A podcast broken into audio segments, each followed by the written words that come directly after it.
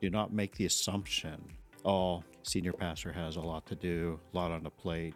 I won't, I won't bother senior pastor with this or that or the other thing, and um, nor will I risk uh, maybe some accountability, or nor will I risk uh, questions. Um, so you stay far apart.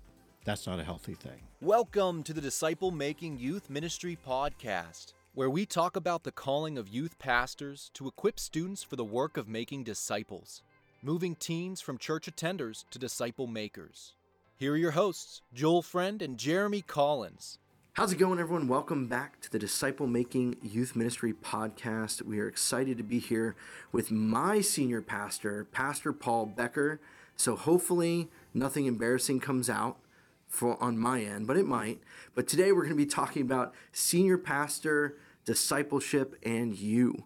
And that's the title we've given the podcast today. Did I even say it correctly? You did. You did. It was the title that we came up with about 45 seconds ago in the midst of prayer. Um, but yeah, it's a good conversation today talking about okay, senior leadership. How do you line up with Yep. the vision? How do you understand discipleship in terms of the whole church? And then as a youth pastor, how do you how do you work within that system? So excited to have. I actually wanted to embarrass you first. Go for it. So I, I planted the seed with you earlier, Paul.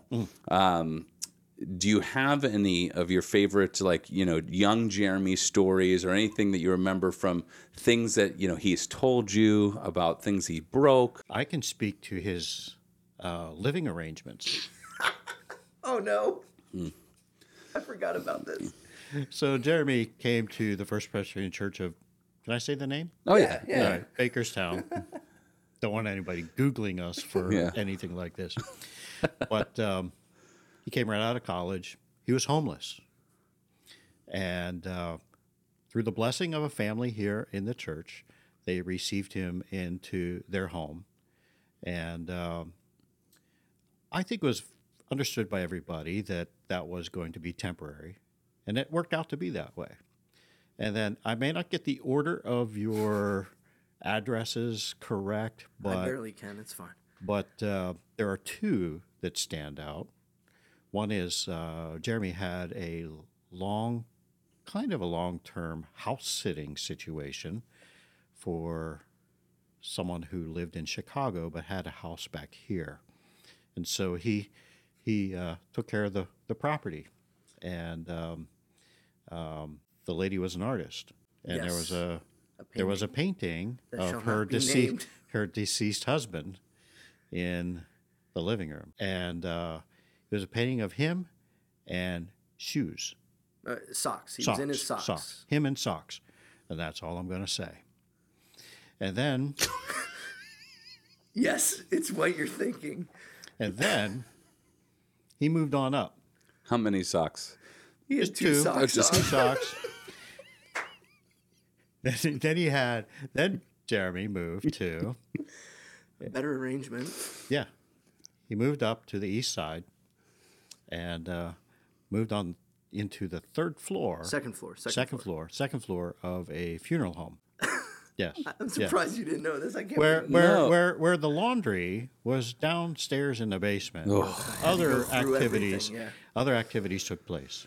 Holy crap And, uh, so, you know, you, you both know my son, Daniel. And uh, Daniel and Jeremy became good friends, and Daniel was in your wedding. Yeah. And uh, they've worked on other projects together. And so, um, yes, Daniel would come home and tell me stories about how freaky it was to go see Jeremy at the funeral home. So, um, I think I'll end it right there. okay all right how many dead bodies did you walk by Uh, I mean, there were viewings all the time, and so I mean, it's I, I would walk by the rooms, uh, and I'd see the picture of the person, but not necessarily like just dead bodies laying around. They're either in the Well- cooler or yeah. Wow. Would anybody like on it? Is like, did you have to walk through like the examination room No, in order luckily to get to the yeah. laundry? Okay. Because the, the way the funeral home is set up is actually the basement is also where you'll bring the families in to look at caskets and other things. Yeah, oh, so gotcha, it had I to be gotcha. presentable. Arrangement room. Yeah, I gotcha. But there, there was one time specifically, my friend Jim, who was living with me in the funeral home for a little while, he went down to do his laundry, and I snuck down into one of the viewing rooms as he came up from doing his laundry. Yeah, he did not forgive me for that one. Oh my Yeah. And goodness. isn't that the place where you introduced into your life a dog? Oh yeah, they let me get a dog on the second floor, and he's still kicking. He's almost 16 years old now. Yeah, yeah. So, but that that was actually a good thing. I mean, Could walk to church. It was walked great. to church. Um, the the funeral director, the family, outstanding family, um, Fantastic, very yeah. gracious family. Um, the kind of the kind of family that knows their work and treats it as a ministry of care. That comes from a place of faith. Yeah. And so uh, it was it was a much better place for Jeremy to live, actually, relative to the other place I mentioned, Well, you, yeah, you didn't even. or the group of guys. That's true. Yeah. Yeah, I had a house on Grubbs Road. Um, but you also didn't mention how the arrangement ended at the house sitting.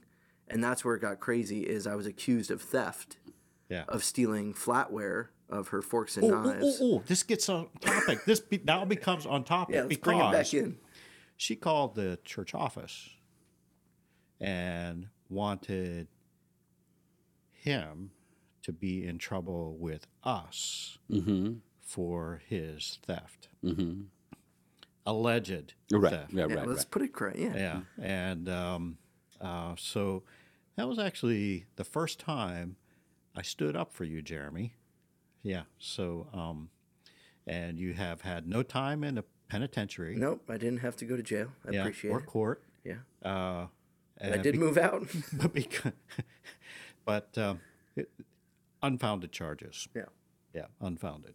You know, I was missing some bowls uh, from the last two times that Jeremy has over. been to my house. Put them in my pockets and walked out. Yeah, I mean, honestly, probably what happened is I just didn't want to do dishes. I probably threw them away. I was a bachelor and lazy. well, that's one way to deal. Do the dishes. Just throw it out. Whatever. what are we talking about again? Yeah, we're talking about discipleship and senior pastor leadership, and so that's why we've got Paul here. Paul, give us a, a quick snapshot. Uh, we've heard a little bit about our time together, of course. What what has some of your ministry life looked like? Where what different situations have you served in? Sure. Uh, different size churches, different types of communities, different staffing configurations. Um, 87, ordained as Presbyterian pastor, served a church in Indiana County of Pennsylvania and Homer City, seven years. Um, and in that setting, um, I was the youth group leader also. And we did not have uh, middle school, senior, it was just youth group and then from there went to Beaver County. So I left a small town in Pennsylvania to rural uh, Pennsylvania, and served seven years as a solo pastor there. And there I was also uh, the youth worker, and there that I, I had more volunteers helping out You're right. and I was also more I was integral into children's ministry as well, particularly with vacation Bible schools. Um, and so, as a young pastor getting started, getting all of my ministry chops with preaching, uh, leading a church board, um, communications, um, Christian education. My emphasis in seminary was in Christian education. So, it was good training for the first 14 years. And then uh, moved here to Pittsburgh in 2001 with my family, took a three year contract with a local congregation to do some redevelopment work. And um, uh, that, again, put me in a position of, of generalist. However, I was not involved in youth ministry there. There was a mom and her son, her college son, who were uh, leading youth ministry, and that son is now in youth ministry, and it's such a joy to see uh, that develop. And then after that, I went into interim pastoring and uh, served congregations of multi-staffed, um, none of which had me in anywhere near youth ministry. So, long story short, I ended up here. Oh, uh, I did end up uh, eight years at Memorial Park Church in the North Hills of Pittsburgh as the administrative pastor. And um, so, youth ministry staff were several several steps away from me. Yeah. I would only have involvement in administrative things or like insurance matters, Like when they break stuff. break stuff, or, Right, yeah. or get injured, or Yeah. I, I did lead there a mission trip to Joplin, Missouri, when that what class seven tornado went Yeah. through and wiped out the town, and uh, I did take a bus of a, a van full of, of students and led that trip. So, um, when I wasn't doing youth ministry, I was always walking through and touching Yep. base with with uh, the kids, and uh, so that kind of sets up the expectation, or uh, at least for senior pastors. My expectation of senior pastors is that you have some awareness of families, um, interact with kids, and if your primary place for that is going to be Sunday morning in worship, then you need to make time to step towards those kids and engage with them and talk with them. Yeah, that's a good And reminder. um, so I, I, I believe visibly that's important to the congregation. Uh, it communicates something to the congregation. And I think, I, I would hope that it communicates something to um, the youth ministry staff, uh, that the senior pastor is just not ignoring an area that he doesn't want to have anything to do with Right. Or she. So, um, so that's so now I'm here. Been here five years, and uh, I came back, and Jeremy was still here. So, what what year were you hired? I'm trying to 2006. Six, yeah, Yeah. right out of college, um, full of energy, doing youth ministry a certain way, and I come back, and now he's an ordained pastor, involved in youth ministry. And honestly, Jeremy, I could see you being a lifer in this. You have such a value for kids. You have such a, a love for Christ. And um, to have kids know Christ is top on your list, and it's obvious. And uh, my only regret is that my kids weren't involved in your youth ministry. So Well, Aw. I you- think we, we're yeah. done here. Yeah, I know, right? Just all right, wrap it up, and you know where you can subscribe on Apple and Spotify.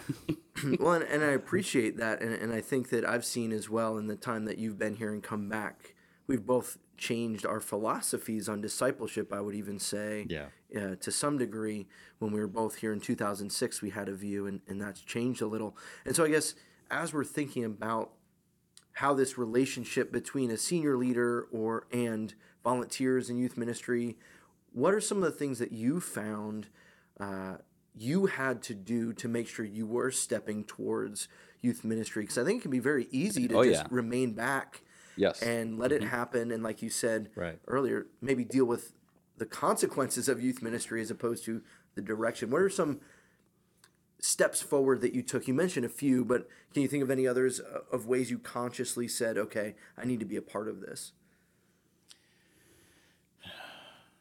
Yeah. Um, because my work history is so varied in context and scope of work, I, I- can see 12 years where uh, youth ministry was more tangential to my to my work. Um, but I got to know the youth staff, the youth ministry staff. And so whether it be in staff meetings or lunches or just the encounters in hallways um, um, and popping into a building during a youth ministry meeting. Uh, as I look back on that, to me, it, it seems so minimal, but I would hope that the perception by the youth ministry staff and the kids would be more than how I'm valuing it. Sure. And part of that is because I, I see a deficit in terms of what I would like to have done versus what I was able to do Yeah. because of other commitments. So that kind of gets at uh, attention that senior leaders have in um, your ideal versus what is real. Mm-hmm. And the gap, can you really do anything about that? And I would like to think that there's always something you can do to close that gap. Uh, but I know for me, it's it's a it's a tension that if I dwell too too long on it, you know, I get burdened with guilt, you know, and um, and that's not a good thing to throw into a relationship because uh, guilt can drive you away from the very thing you need to draw closer to. So it's important uh, from from a senior leader standpoint um, when you have a broad view of the life of the church to have uh, the youth ministry staff, uh, youth re- leader step towards the senior pastor. Mm. Do not make the assumption that, oh, senior pastor has a lot to do, a lot on the plate. I won't, I won't bother senior pastor with this or that or the other thing, and um, nor will I risk uh, maybe some accountability, mm. or nor will I risk uh, questions. Um, so you stay far apart. That's not a healthy thing. Not a healthy thing.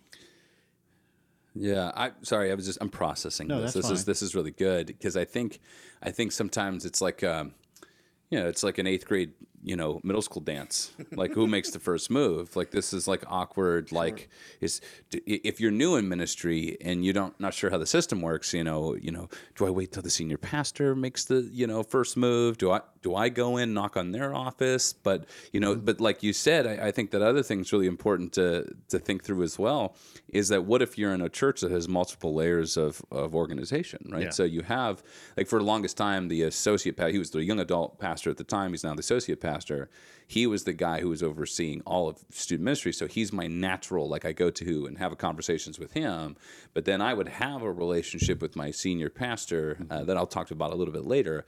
But I think like who do I go to, right? Do I only ever do my direct report? I mean, also, like you said, depends on how your church is run. Yeah. So I think some churches are run very business oriented, and so you go immediately to your direct report. Some people they have an org chart, but it, you know, you have relationships on mm-hmm. various levels, right? You might maybe you don't like your boss, but you like your senior pastor, and you want to have that kind of relationship with them. So yeah, it's very interesting. Is like, what do you do when there's layers in between, trying to figure out, okay, who makes the first step here?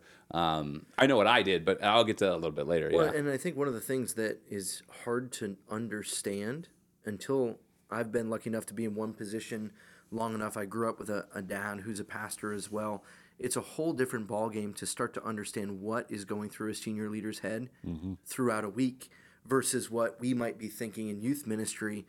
And I think sometimes we can easily rationalize away and say, oh, I'm not going to bother. Or, like you said, I'm not going to take the risk because if I step forward towards that person, either I could get rejected and that's going to hurt, meaning they don't really want to hear what I have to do, which hopefully mm-hmm. that's not the case. Yeah. Or two, I think your point of saying, entering into more accountability. Yeah, I, I think that was what I was going to say. Yeah, that's huge because I think that if we're not on the same page in ministry, uh, it can easily be tug of war working in two different directions a lot of times.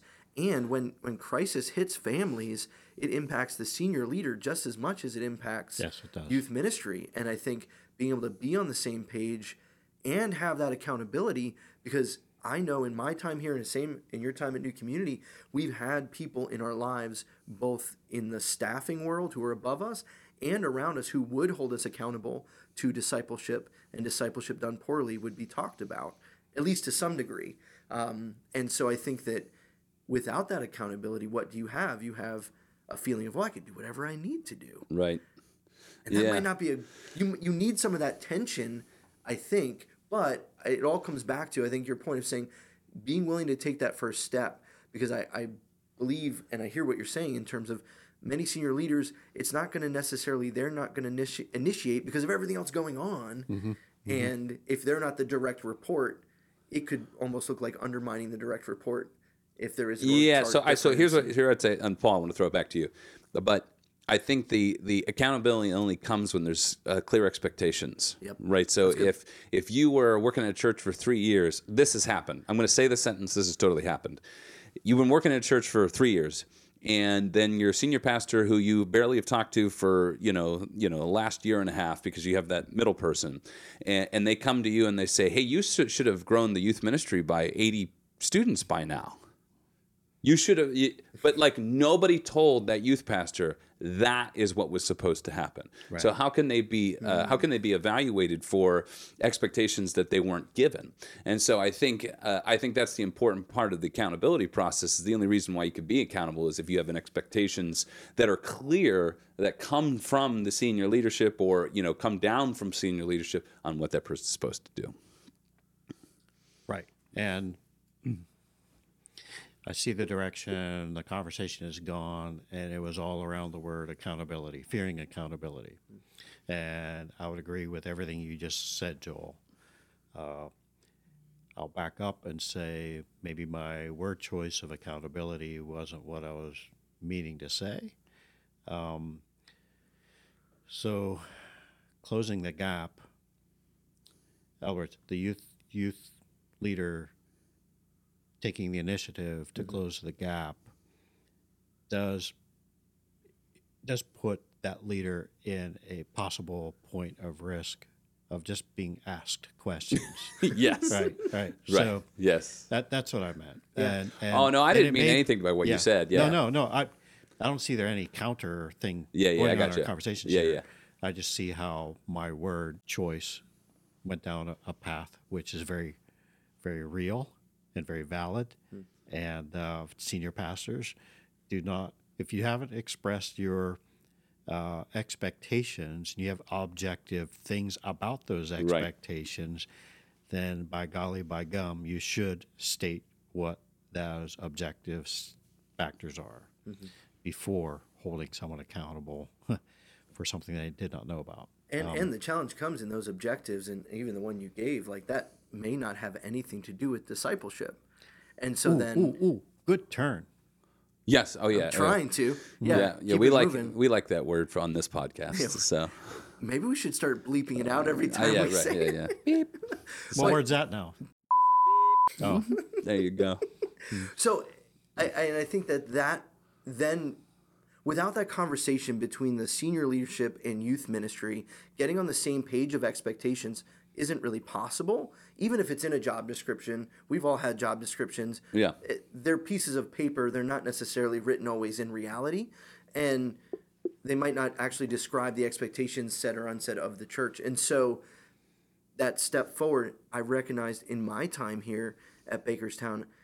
After that time, when you were here as an interim, I had six different people above me in like a three and a half, four month time span because people kept coming in and going out. We had one senior leader here for two weeks, a mm-hmm. period of time. And so you you have to be able to have consistent expectations and this is where us being presbyterian that's more set by the elder board the session than just the senior leader and i think that's also important because places that have it all based on the expectation of one person those expectations can shift pretty quickly uh, under the feet of youth ministry and the expectation we're proposing should be more towards discipleship than just numbers oriented but that's why those of you listening, these are important conversations to sit down and have, because then having that conversation with senior leadership of what does discipleship look like in the church? Like if I was interviewing for a position of youth ministry, I'd want to know what the full discipleship picture of the church is, right. Because youth ministry has to be a part of that. Right. So, so your last thought here, Jeremy, is a good place to start with the type of question or approach to make with uh, a senior leader when it's a new relationship, especially whether whether it's the new senior pastor coming into the system, or you are the youth leader is you are the the new one coming into the system, um, and that would be hey. Um, I'm looking forward to work with you.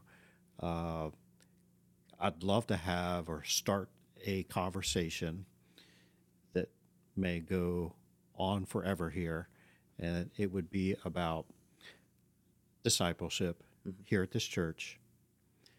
What discipleship looks like in youth ministry. What does discipleship look like for the for the church as a whole? And then how is it that we could work together so that youth ministry is a microcosm of the larger church mission of making disciples. And I think the phrasing of that question in that way invites a conversation, invites it, frames a partnership around a shared um, mission, and I think that would move away from numbers. Uh, I, I think that's a good place to start. Yeah.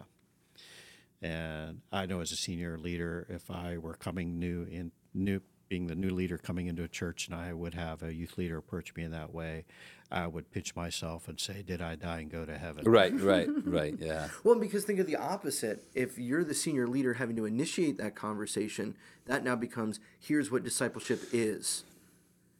And even though it might still be the same conversation, that tone is very different as opposed to it seems more like a dictation. Yeah, yeah, no, that's a good point. You know, I just that just came into my head was this like, uh, if a senior pastor invites you into the room and you're like, hey, yeah, here's how things are here. this is how things are going to be versus a collaborative where you're thinking about this together. I I remember. Um, so when I when I started at New Community uh, as a volunteer, and then I moved in to become the middle school director. Uh, uh, our senior pastor was a different guy at the time, but then uh, our teaching pastor and the senior pastor switched roles. It was like the guy guy was kind of like, ah, I don't know if I want to be senior pastor anymore, and he looked at the teaching pastor, you want to do this, and he was like. Yeah, sure, why not? Yeah, right. So then he became senior pastor, and I was like, oh, okay, I guess I have to have this conversation with him. I literally read in Doug Fields, you know, first two years of youth ministry, and it said in there like go talk to your youth pa- your your senior pastor about his vision for the church. So I walked in and I said, "Hey, Mark." Um, I said, "Hey, I've been reading this book on the, my first two year of youth ministry, and the guy suggested I go talk to the senior pastor about what his vision for the church is, so that we're on the same page. So, what's your vision for the church, uh, or what you know, what role do you want me to play in that?" And he's just, I mean, his he was like, I think he's a little bit more. He's not like measured out totally. He was just like, I just want you to love people. People need love, and they need the gospel. Love them. Like be live and love like Jesus in that regard. Now we've expanded on that that what discipleship means in our church since then.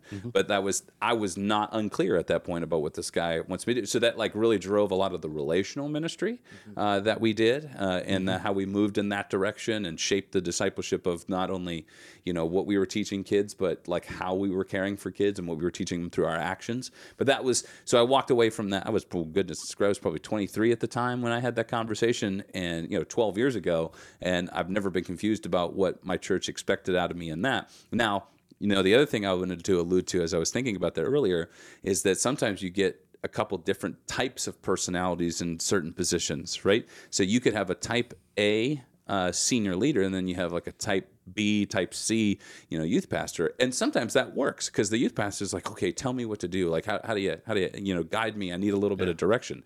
But then sometimes you get a type A senior leader and you get a type A uh, youth pastor, and they're button heads on how they think things are going to go. Uh, and so, you know, they have in their mind, I, you know, I remember when I came in and I was a young idealist on like how everything's wrong with the church uh, and, uh, and how I'm going to come along to fix it. Uh, but I, you know, I think I had to, the Lord did some work in me to kind of be like, nope, you don't know everything. And I still don't, but it's still like this, like, you know, how do I, how do I learn from those who have learned before me?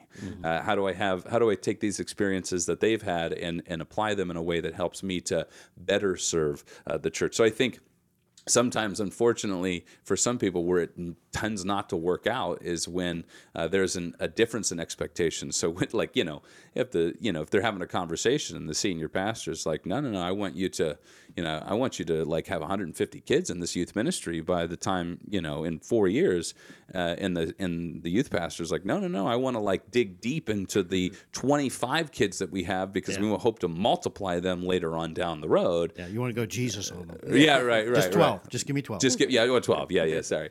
That's So so I think that that can butt heads. So th- those dynamics are very very interesting as well. Well, and, and so what you've described, and, and I know that this, we've kind of been hmm. uh, on this point for a while, but I think that's because it's important. And as you have these conversations, if you've started them, then they can continue, mm-hmm. and you can start asking questions about the why behind expectations, as mm-hmm. opposed to if they're dictated. So if you're having a conversation about numbers, even if you start to then dig deeper and say, well, why is that? Because it's a conversation, not a dictation. you can start to hear the heart of that is, oh, we want more kids to know the gospel. Now you can have a conversation of process. how do we Yeah, get there? that happen? Yeah. As opposed to just the hard and fast number. Or some of you might be listening to this going, well, you don't know my leader. I have to fill out timesheets. I have to do this, that, and th-. and well, have you sat down and had conversations about why that is? The why sometimes can much uh, help give clarity, give a lot of clarity to understanding the process. It may not mean you like doing expense reports that way, but I know for me in my time, finding out the why I had to do things a certain way really helped put my criticalness to bed a little bit of like, I want to do it my way. Oh, but I know why I have to do it this way. Yeah. Can help some in that. Um, and then, of course, I've been here long enough that I, I don't know another way. So Oh, right. Yes. yeah, that can happen too. That can happen too. so I, I guess one of the things that I've always been uh, graced by, or I've had the experience of a lot of good leaders uh, at times. Even when I first showed up here, the associate that was here before was a former youth ministry person, so there was this kind of connection. Yeah, and connecting with uh, associate pastor who was in youth ministry, but there was still a healthy boundary, and I think that that can knowing that healthy boundaries have to, I think, exist, that we're not just getting into ministry to find friends. It's great when friendships can come out of ministry, but I think for for you listening, uh, if you're looking to be best friends with your superior or your pastor, and you're going to gauge that relationship on your friendship, I would say rethink that, pray through that, because that isn't necessarily a uh, good expectation to have because that may not be the expectation on the other side.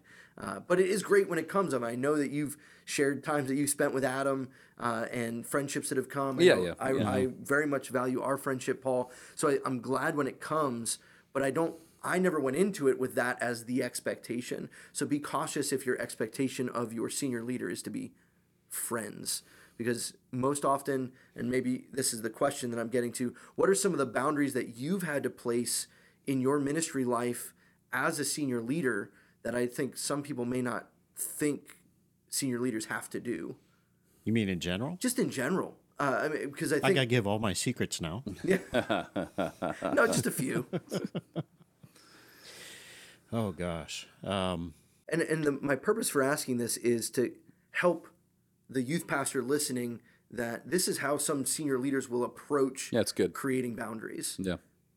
okay. See, you you phrasing it in terms of boundaries with kids versus say boundaries with parishioners. You know, we each have a uh, constituency to to establish boundaries with, right? And um, I'll be the first to say that as a senior leader, that is a continual struggle, right? Because in our makeup, our fallen makeup, uh, can we talk reform stuff? Sure. Okay. Uh, Yes. all right. Yes, All right. we can. Please. Just make sure. Just okay with Total depravity. Okay, yes, Totally Yes. We got to bring that up at least once. Yeah. Yeah, because it's predestined to happen. Mm-hmm. Anyway, wrong use of the term. Sorry. um, senior leaders will have struggles with boundaries and may not be the prime examples to youth leaders to establish boundaries. And so, by me phrasing it that way, is uh, to to put on the same level a senior leader and a youth leader uh, on the same struggle. You both need to work on those. I find I am much better at helping guard my staff. I'm much better at guarding boundaries for them than I am myself. Because I'm kind of like in um, an eagle's nest, a crow's nest uh, view of the ship. And I see everything going on, and um, I can see the dangers that are coming towards a staff person um, through be- because of a parishioner or, or a youth or a family, and uh, I can intervene with with an acknowledgement that I see something coming, and it would be wise to establish a boundary. And and and I think the other thing too is in in my my uh, articulation of my own boundaries. There's an in, intuition that I have, and I I do have boundaries, and um, um, and I try to main maintain a a healthy sense of of distance, but not so far apart that I'm not connected to people. So that's the tension of boundaries, um, and they're always in a state of flux. Maybe that's a healthy thing uh, to realize all boundaries are always in a state of flux. They need to be examined because once once you harden a boundary, Yeah, that's then Mm-hmm. then a contingency happens that begs it to be softened, perhaps, uh, for a time, and then you don't, and then you get yourself in trouble um, with that person, and you know, gossip does its own thing. Well, and, and yeah, it wasn't necessarily where my question was intended, but I think what you've given is really helpful to think about. Uh, that senior leaders may not be the ones we're learning everything from because flawed, just like everybody else, sin is a part of that, and to not uh, to put too much into that, but the encouragement of finding boundaries. And I think Joel and I would attest to this. I think we're better at putting boundaries and helping our volunteers find right boundaries sometimes than Okay, even so oh, are. that's how it works. It's the same downstream. Yeah, it's, it's very okay, similar. so so but this gets to the idea of uh, the the wonderment about friendship. Maybe maybe uh, the task here is to work on a definition of friendship, and that friendship has to be rooted in each person's relationship with Christ. The same for each. Well, then you have something in common. And so now what's on the table is when it comes to anything, what is your shared mission? What are boundaries to be observed? Um, it's all about being faithful and following and living like Christ. You know, loving people and tell them about Christ. Um, so that's the context for mutual learning, discovery, even uh, confession and repentance when um, a boundary matter goes wrong. Um, so uh, I don't know if that gets at anything that you were. No, uh, yeah, for. I think that's really helpful, and and it also brings up in my mind the times where uh, I've had to come and sit down in your office, and I'm sure you've had the same. Joel had to sit down with your senior leader or your direct report and just say, "Hey, I'm at a loss. I don't know how to get out of this situation," and to be able to have a relationship before that moment.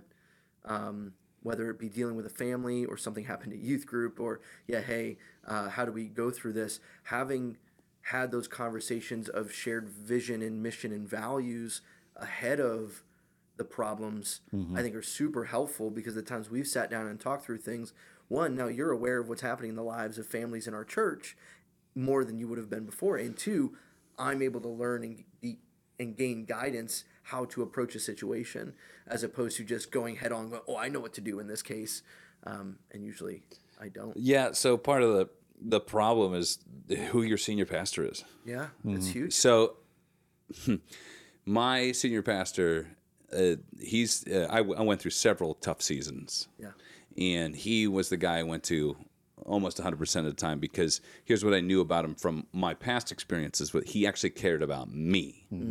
So everything that we had established all the way up to that point, like it's not like he's coming over to my house to watch the Steelers game together. It's not like you know we, we we hung out in some capacities from time to time, but it was never like, hey, you know, come on out, you know, it never that, right? So he that that was not the that was a boundary that he had, mm-hmm. you know, with, with he and I and so on and so mm-hmm. forth. Mm-hmm. Even like you know Adam and I, who's my boss and who'll eventually be the senior pastor, he's also like one of my best friends. So even in him in that role in that position, we like it's not like we're like, hey buddy, come on over every single week. Like our lo- like our wives are going to get to no. We we we kind of have. He's like you know he's about six seven years older than me, so there's a difference of contexts and things of that mm-hmm, nature. So mm-hmm. we know what our friendship is in our context, but we're not always so like oh we have to be together outside all the time.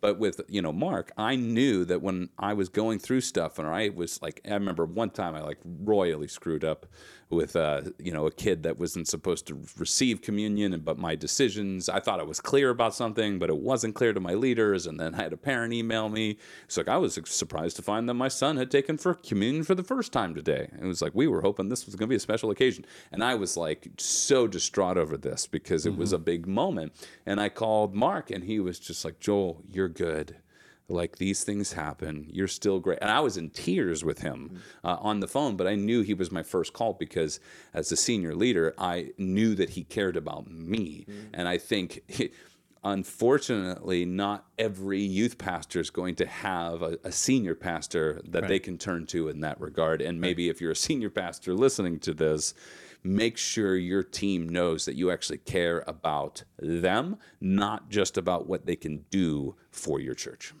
In a conflict situation, I'm going to give my staff the benefit of the doubt. Sure. First.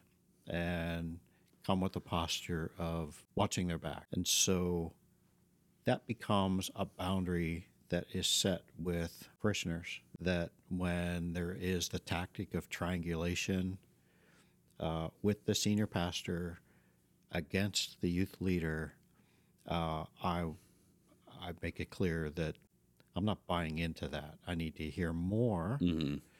and if necessary, we're going to go in the room together, all 3 mm-hmm. and um, uh, or I'll say, well, I'm going to talk to youth leader, and um, I that that's a boundary yeah. with with in this case, in this context, parents and, and, and parishioners. So I'm glad you had that experience, Joel. Yes. Yeah. Me too. Yeah. It, it's formative, mm-hmm. actually. It allows formation to happen as opposed to hiding, hmm. guilt, shame. Um, so. Yeah, and and the other thing about it too is, and this is also can this can be missed, is that I because someone was like that towards me, it makes it easier for me to be like that towards those who I, am now moving into a, a position of yeah, yeah. Uh, I'm going to be overseeing a team like and they're going to mess up and yeah. they are and but how how they know that I care about them. Like I, I want to communicate those things, right. and so the, like let them know that like I got their back, mm-hmm. like I'm there for them, and yeah. uh, and and I will stand up for them. And because that's been done for me, mm-hmm. so I think that's a good so I, thing to consider. And, and that's the challenge with sometimes in for senior leaders. There's not many people that sometimes they feel have their back, and yeah. I, it, it can be. I mean, it can be hard to sit in that that captain's chair and you hear all the criticism, you mm-hmm. feel all of the the weight of steering that ship. And so I think for youth pastors to also recognize that having your senior leaders back is really important because there's going to mm-hmm. be times mm-hmm. that you will have to choose do I have their back or not? Um, and and showing that and being there even when you may not fully agree all the time i think it's really important to show that and um, it'll play out. It's you don't do it to get it. That's not what I'm saying. I'm not saying you have their back so that they have yours. Mm-hmm. This isn't a quid pro quo, but instead this is um, you, you need to live that way in ministry. And if you're on the same vision and mission, you have that shared common goal, as you've already said. Yeah, and it all points to one person. That's Christ. Yeah, mm-hmm. and to honor Him and to fulfill His great commission uh, is the is the common union, the communion of working in ministry together as colleagues um, under Christ's headship, and so uh, that is the kind of walk that uh, a, a senior pastor and a youth leader need to identify and work on together. And uh, so when that happens, everyone is blessed. But ultimately, the name of Jesus is blessed. And uh, the wider that we can demonstrate that to people, teach it, and then coach it. Uh, parishioners watching each other's backs. I mean, that'd be the ultimate vision. You know, seeing seeing uh, all members of a church, all members of a youth group, uh, and and a youth group is probably going to be oh gosh, the diversity among students. Like I, I don't envy your your your your ministry context because uh, it's very diverse and um, you see the interplay between students. You have parents.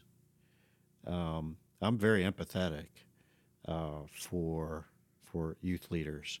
Um, you have a lot to swim in, and it's not always uh, you know the super spiritual you know retreat that you may have thought your vocation would have been Right. at day one, but life happens. Sure. Total depravity happens. Amen. Yeah. So, Amen. uh, but grace, grace, grace abounds, and grace is uh, powerful to transform, and uh, to discover grace together in a working relationship is is awesome. It's just awesome. I'd so, that, so you said the word failure, Joel. Mm-hmm. So, um, my my my view now at fifty nine is one. First of all, expect failure. There will be failures. Yep. Um, that's normative. And the other thing is, when it comes to uh, trying new things, um,